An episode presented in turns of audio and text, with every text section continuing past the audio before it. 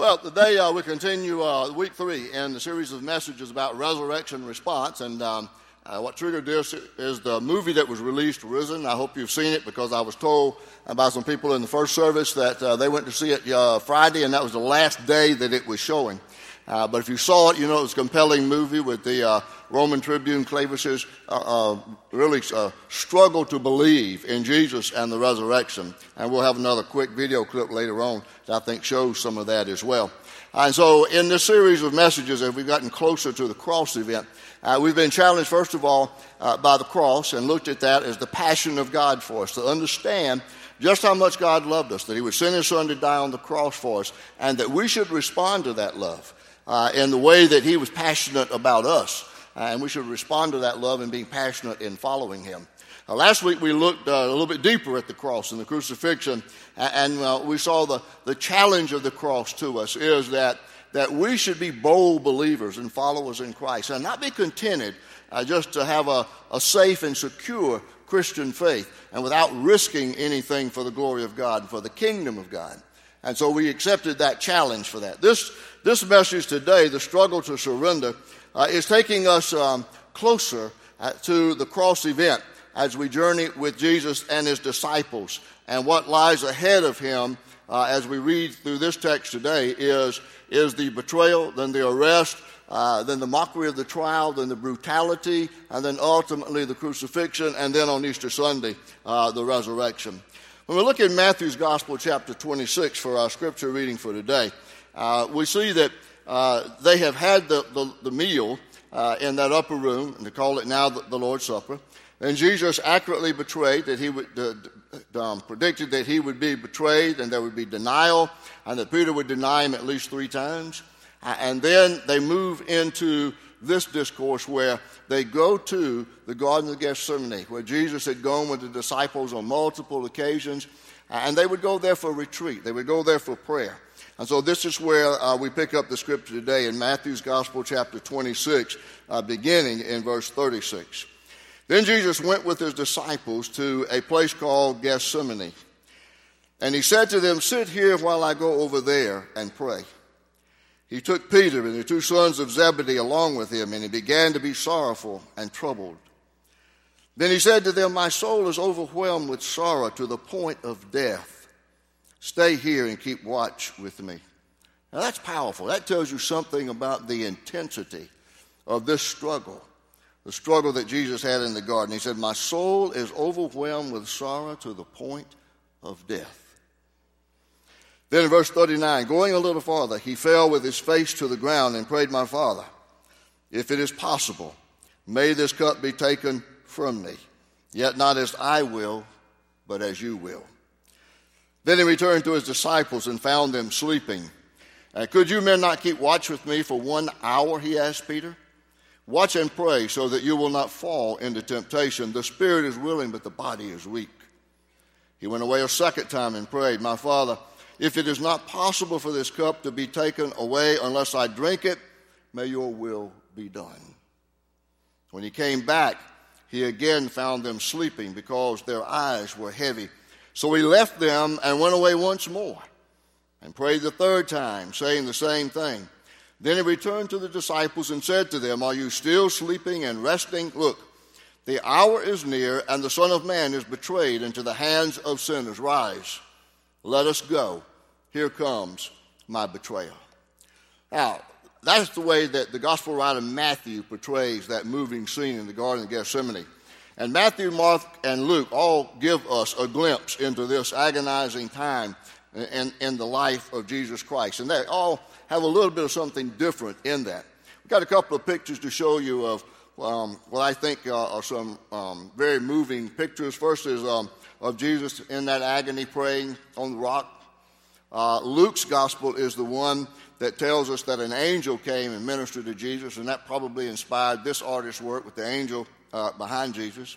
And then there in the Garden of Gethsemane, uh, it's believed that uh, even today, that the olive trees that are there uh, were of the original roots from the trees that were there when Jesus knelt and prayed in that place. And there's also there a church called the Church of All Nations. We got a picture of that. And inside the Church of All Nations, there at the altar, is called the Rock of Agony. And uh, supposedly, there in the altar area, uh, that, uh, that's the rock upon which Jesus was praying as he dealt with this to, uh, struggle to surrender in the agony uh, of his soul. Now, you notice in his prayer that Jesus talked about a cup that was before him, the cup that he was called to drink. And he asked the Father three times to take it away if that was possible.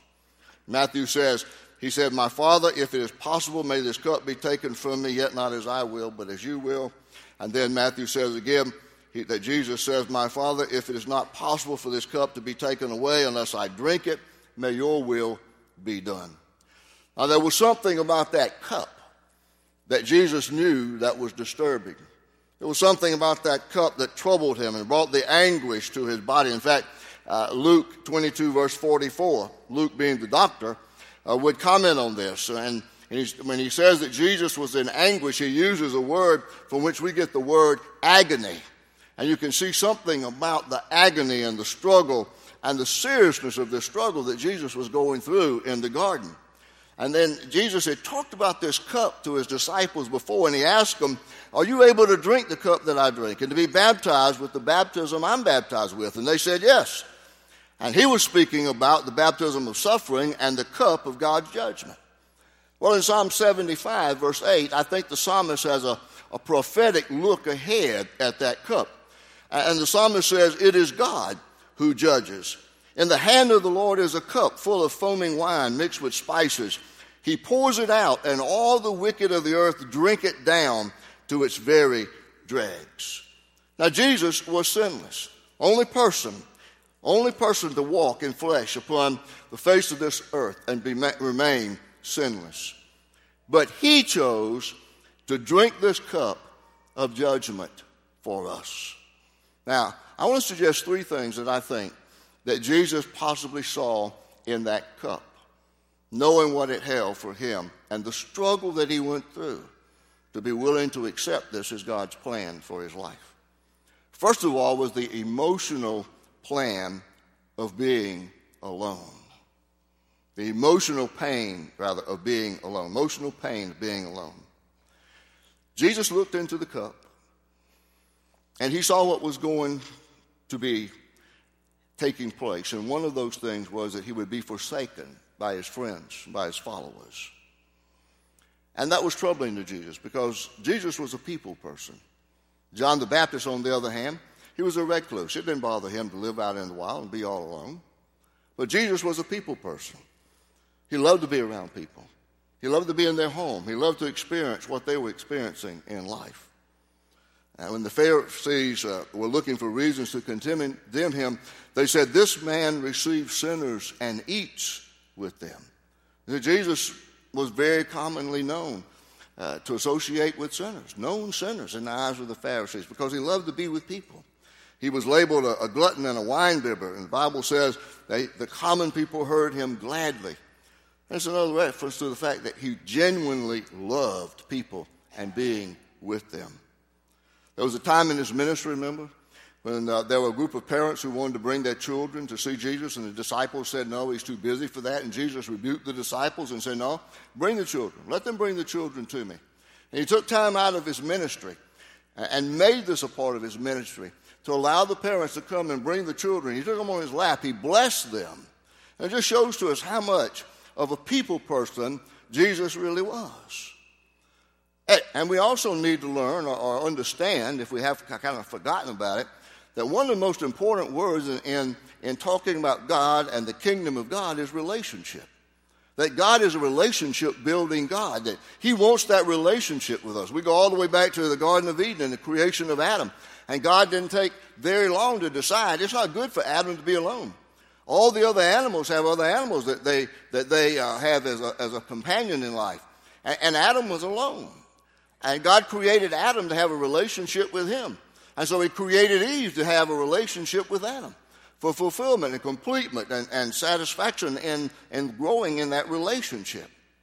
Now, when we come and look at the last week of the life of Jesus, we see that the closer he got to the cross, the more that people began to leave him.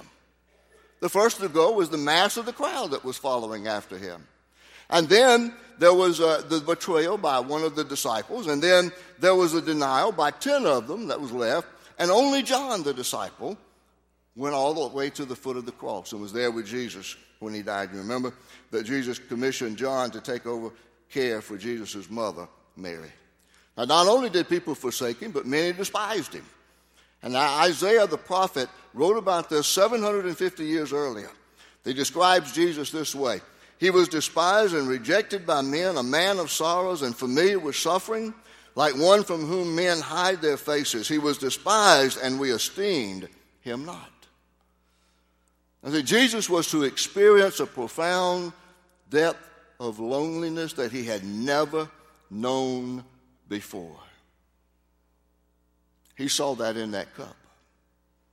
And what bothered him the most was not losing the crowd and not the disciples as they left him, and not so much Peter as he denied him. But what Jesus knew was going to hurt him the most was because he would become sin for us, for you and me, and die on the cross in our place, he would lose that intimate, perfect relationship that he had always had with God the Father, and that was going to be broken when he became sin on our behalf. And that about broke his heart. See, Jesus saw loneliness in that cup. He knew he would be denied, arrested, tried, tortured, and crucified all alone. And hanging on the cross, he would look into heaven and ask, My God, my God, why have you forsaken me? No wonder in his struggle that night he said, Father, if it's possible, take this cup away. And I think the thing that bothered him the most about that, even though there was pain and, and spiritual aspects about this, I think what bothered him most was the perfect relationship that he had always had with God the Father was going to be broken. Now, there's something in here that speaks to you today. Some of you today are people, a person but you find yourself maybe struggling in some relationships. Remember, God knows that. He understands that. Jesus understands that. Some of you feel like at school. Uh, that you don't have any friends. You don't have any relationship. Remember that, that God loves you and He has a relationship with you. He's always there with you, no matter what you're going through. Some of you uh, parents is dealing with an empty nest at home, and life's not like it was when the kids were there. Some of you are dealing with living without your spouse who's left you in death and you're there dealing with those issues of, of, loneliness. Remember that God is there with you no matter what you're experiencing. And He is with you in a relationship that He promises will never be broken. And He tells us that He can bring a friend into our life who uh, who will stick closer than a brother, and that friend is Jesus Christ. There's a second thing I think Jesus saw in that cup, and that is He saw the pain, the physical pain of crucifixion. Jesus knew that he was facing uh, the most cruel means of execution and torture that uh, could ever be invented, and that was death by means of crucifixion. He knew what was ahead of him. He knew he was facing torture. He knew his ex- excruciating pain was going to be his along with the shame. He was fully God, but he was also fully man. And being man, he knew what that would do to his body. That he would experience the agony of death by crucifixion. He knew a crown of thorns would be placed savagely upon his head to the manner that it would puncture his scalp and blood would flow. He knew it would be tied to a post and his back would be beaten with a cat of nine tails until his back was nothing but a, a bloody mass of tissue. And he knew that he would be treated and mocked and scorned and shamed. According to the prophecy of Isaiah 50, verse 6, he knew that his beard would be plucked and that a club would be used to strike him. He knew that those huge nails would be driven through his wrist and through his feet, and he would be nailed to that cross, and he would hang on that cross for six hours to the point of where his lungs would actually fill with water fluid to the point that he would actually die from that on the cross. And he knew all of that was before him. I think he could even feel that spear being thrust into his side. He saw all of that in the cup. It's interesting, once again, that Luke, who was a doctor, Dr. Luke, is the only writer that tells us that Jesus was under such pressure that he sweated drops of blood. And the word that Luke uses there is the word from which we get our word today, uh, a thrombosis. And it's the only time in the New Testament that word is used. And there is a recorded medical uh, condition known as hematidrosis, and which has been seen in patients who are under severe stress to where um, the capillaries around their sweat pores uh, become fragile and they will leak blood into the sweat. In fact, history tells us that Charles IX of France was a horrible king. And he had so many people put to death that when he lay on his deathbed, he was in such anguish over what he had done, such remorse for the way he had treated people, that blood flowed from him as well when he was under that stress, and that he literally died in a, in a pool of blood on his bed. With Jesus, it was different. Once again, he was the sinless Son of God who was facing a choice. Would he go to the cross or would he not?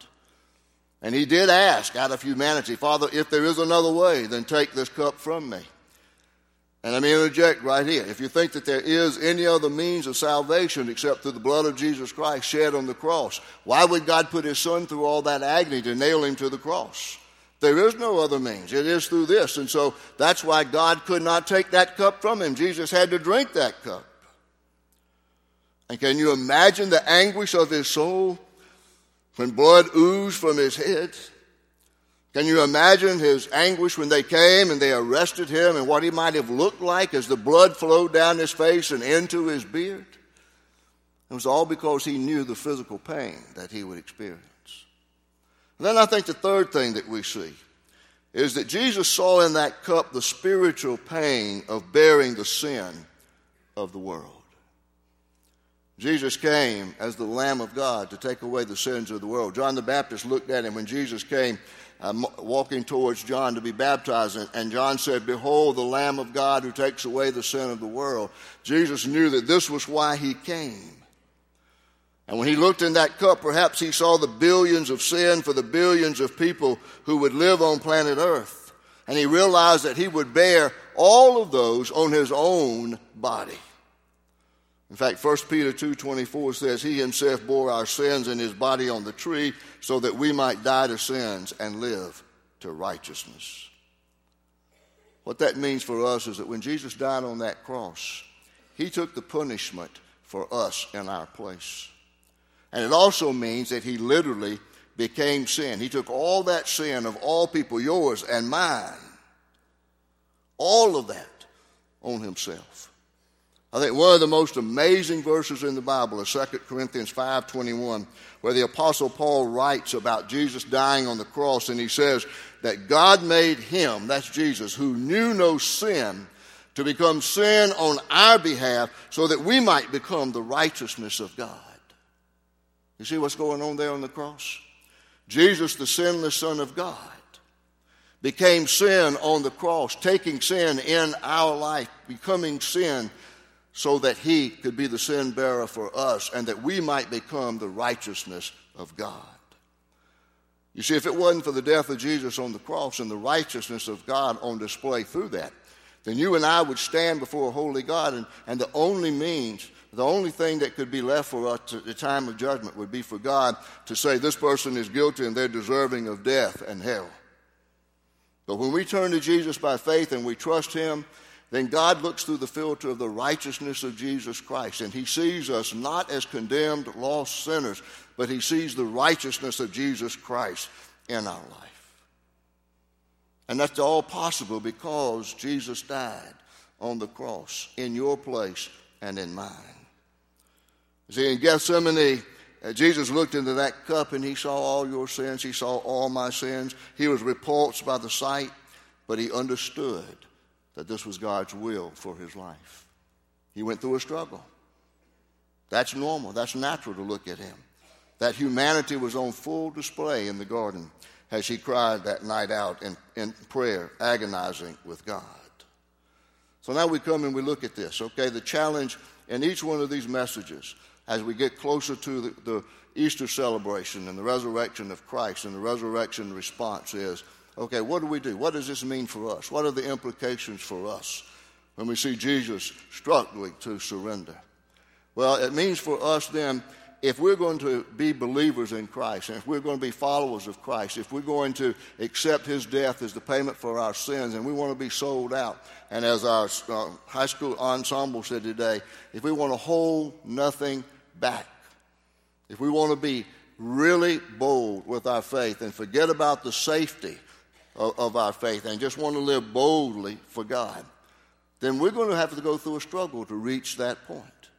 And, and if we're going to be true disciples and followers like those early disciples were, then we need to go through that. We're going to have to go through that because it is a struggle to give up self will for God's will.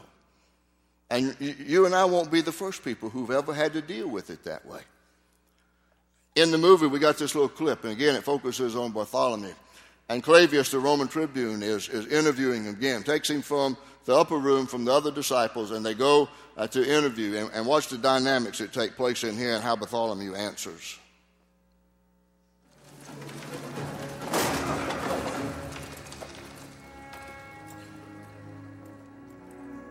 Who's Bartholomew? I am he. Bring him. What you have to win? By spreading fantasy. By mine own eyes, Tribune. I, I, I walked with him. He spoke to me. It's unbelievable, but it is so. Then conjure him up. Right now. Or show me the body. He must have shed like a snakeskin. God is not at my beck and call. God, Yahweh manifests himself through a crazy, poor, dead Jew. well, so it appears. You know. What does this rebirth mean? eternal life for, for, for everyone. Everyone who believes. Marvelous recruiting tool. Much better than salt. How many are you? Well, we are few for now, and our only weapon is love. And there's a, there's a little bit of humor woven through the movie. I hope you did get to see it. And uh, I will hopefully maybe have another clip on Easter morning when they're trying to define uh, what they're going to do with the body of Jesus. There's a little humor thrown in there. Bartholomew has a little bit of humor thrown in. But I like the way he answers. But he talks about that they are followers of Jesus and their only weapons are love. So if you're willing to follow after Christ and the only weapon you take with you in this world is love, what's it going to mean for you? I think you're going to have to struggle like Jesus did to come to accept that and surrender your will to God's will. And the same three things are involved in our process that we see involved with Jesus here in the garden. First of all, there's going to be prayer. You're going to have to pray like you've never prayed before. You're going to have to reach the depth of your spiritual being in a gut wrenching prayer where you just lay everything out before God and that you absolutely pray to Him like you've never done before. Is this really what you want me to do? God, what does it take? What do I need to do? What do you want from me if I'm going to follow after you? We've got to pray honestly to offer ourselves up to God. And it's going to be, there's going to be some agony in it. There's going to be some, some difficulty in doing that. Because you might move from the familiar and the comfort of the safety to something that is totally unknown to you. And so you're going to have to trust your prayer life. Then the second thing you have to do is you have to surrender. And that is, you have to surrender your self will to God's will. That, that doesn't mean that you're not living a Christian life, but if you're going to be totally sold out, then it means that you've got to surrender your will to God's will. That's exactly what Jesus did, wasn't it? That's why he came to earth and he knew that. And for three years in his ministry, he taught that. He told the disciples that many times that he would have to go to Jerusalem, he'd be denied, he'd uh, be betrayed, he would be handed over be, and be uh, brutally treated, and ultimately would die on the cross of crucifixion. But when it really came down to that moment, then we see his humanity. And when it comes down to the ultimate moment to us, if where we're really willing to forsake our self will and accept God's will, it's going to be a struggle.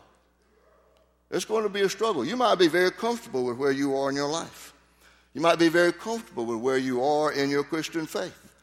But God is trying to nudge you out of that comfortable zone so that you can go out into the world and, armed with the love of God, you can make a difference in the world for the kingdom of God. Now, surrendering your will to God doesn't mean that you're going to leave everything behind and go to some darkest corner of Africa and be a career missionary. It might. He might call you to do that. He might call you to preach. He might call you to be a minister to students. Might call you to be a children's minister. Don't know. But you won't know until you surrender your will to God. So when I left and went off to college, I knew I had a call experience. I tried to leave it behind. I went to college to prepare to do what I wanted to do, but God never would let me go. And it was through a time of prayer and, and, and gut wrenching wrestling with God at 2 o'clock in the morning that I finally came to where I said, okay, God, if this is what you want me to do, then that's what I will do. But then again, even in that, I kind of grudgingly moved into that. I said, if that's what you want me to do is go into ministry, I'll be a chaplain because I'd seen a church that treated pastors terribly. And people do just mean things. And I said, I don't want to have to go and worry about budgets. I don't want to have to deal with deacons. I don't want to have to go to meetings. I don't want to have to do all that stuff in the church. I'll be a chaplain. And I did that for a while. And then, it, you know, God just never quit working in my life and moving me to where He wanted me to be. I don't know that that's going to be the same thing for you, but I do know this that a total surrender to God is always saying, God, wherever you want me to go and whatever you want me to do. That's total surrender. That's what Jesus said, wasn't it? And then the third thing is so evident, and that is you have to trust God's plan for your life. You think you got your life all laid out. You think you got it planned. You think you know what's best for your life. Well, that might ultimately be true, but you want to ask God to make sure that that's true. I mean, wherever you are in your career, you can use that to glorify God. Now, you can use that to be a witness for God no matter where you are. And so you have to trust God's plan for your life. And isn't that ultimately what Jesus did? You know, he said, Father, if there is some way that we can redeem lost humanity without my going to the cross and experiencing all that it will mean, then, then let's do that. But if not, then I trust your plan because it's your will, not my will. So here we are with a time for responding to this. What's it mean for you? Are you willing to pray like you've never prayed before to seek God's will and leadership in your life? Are you willing to surrender yourself for His will, self will for God's will? And are you willing to trust God's plan for your life? That's what Jesus did. Father, we thank you that in your love for us, you sent Jesus Christ, perfect in every way, fully God, fully man coming to earth to live the way that you call us to live, and, and then ultimately giving his life uh, in death on the cross so that we could experience salvation and freedom from our sins. Father, I pray if there's anyone here today who's not yet responded to that love of God, and then I pray that they will come and respond to that today and trust Christ and what he did on the cross. And I pray, Father, for all of us who are believers and followers after you, that, that we would be willing to just to go deeper in that relationship and really pray, Father, what do you want me to do? Here's my will. You get on the throne of my life. I get off the throne. You take the throne of my life. And then I trust your plan for my life from here on. Because I want to be, I want to be your disciple in this world today. And Father, we pray this prayer in your name through faith in Jesus Christ, our Savior and Lord. Amen.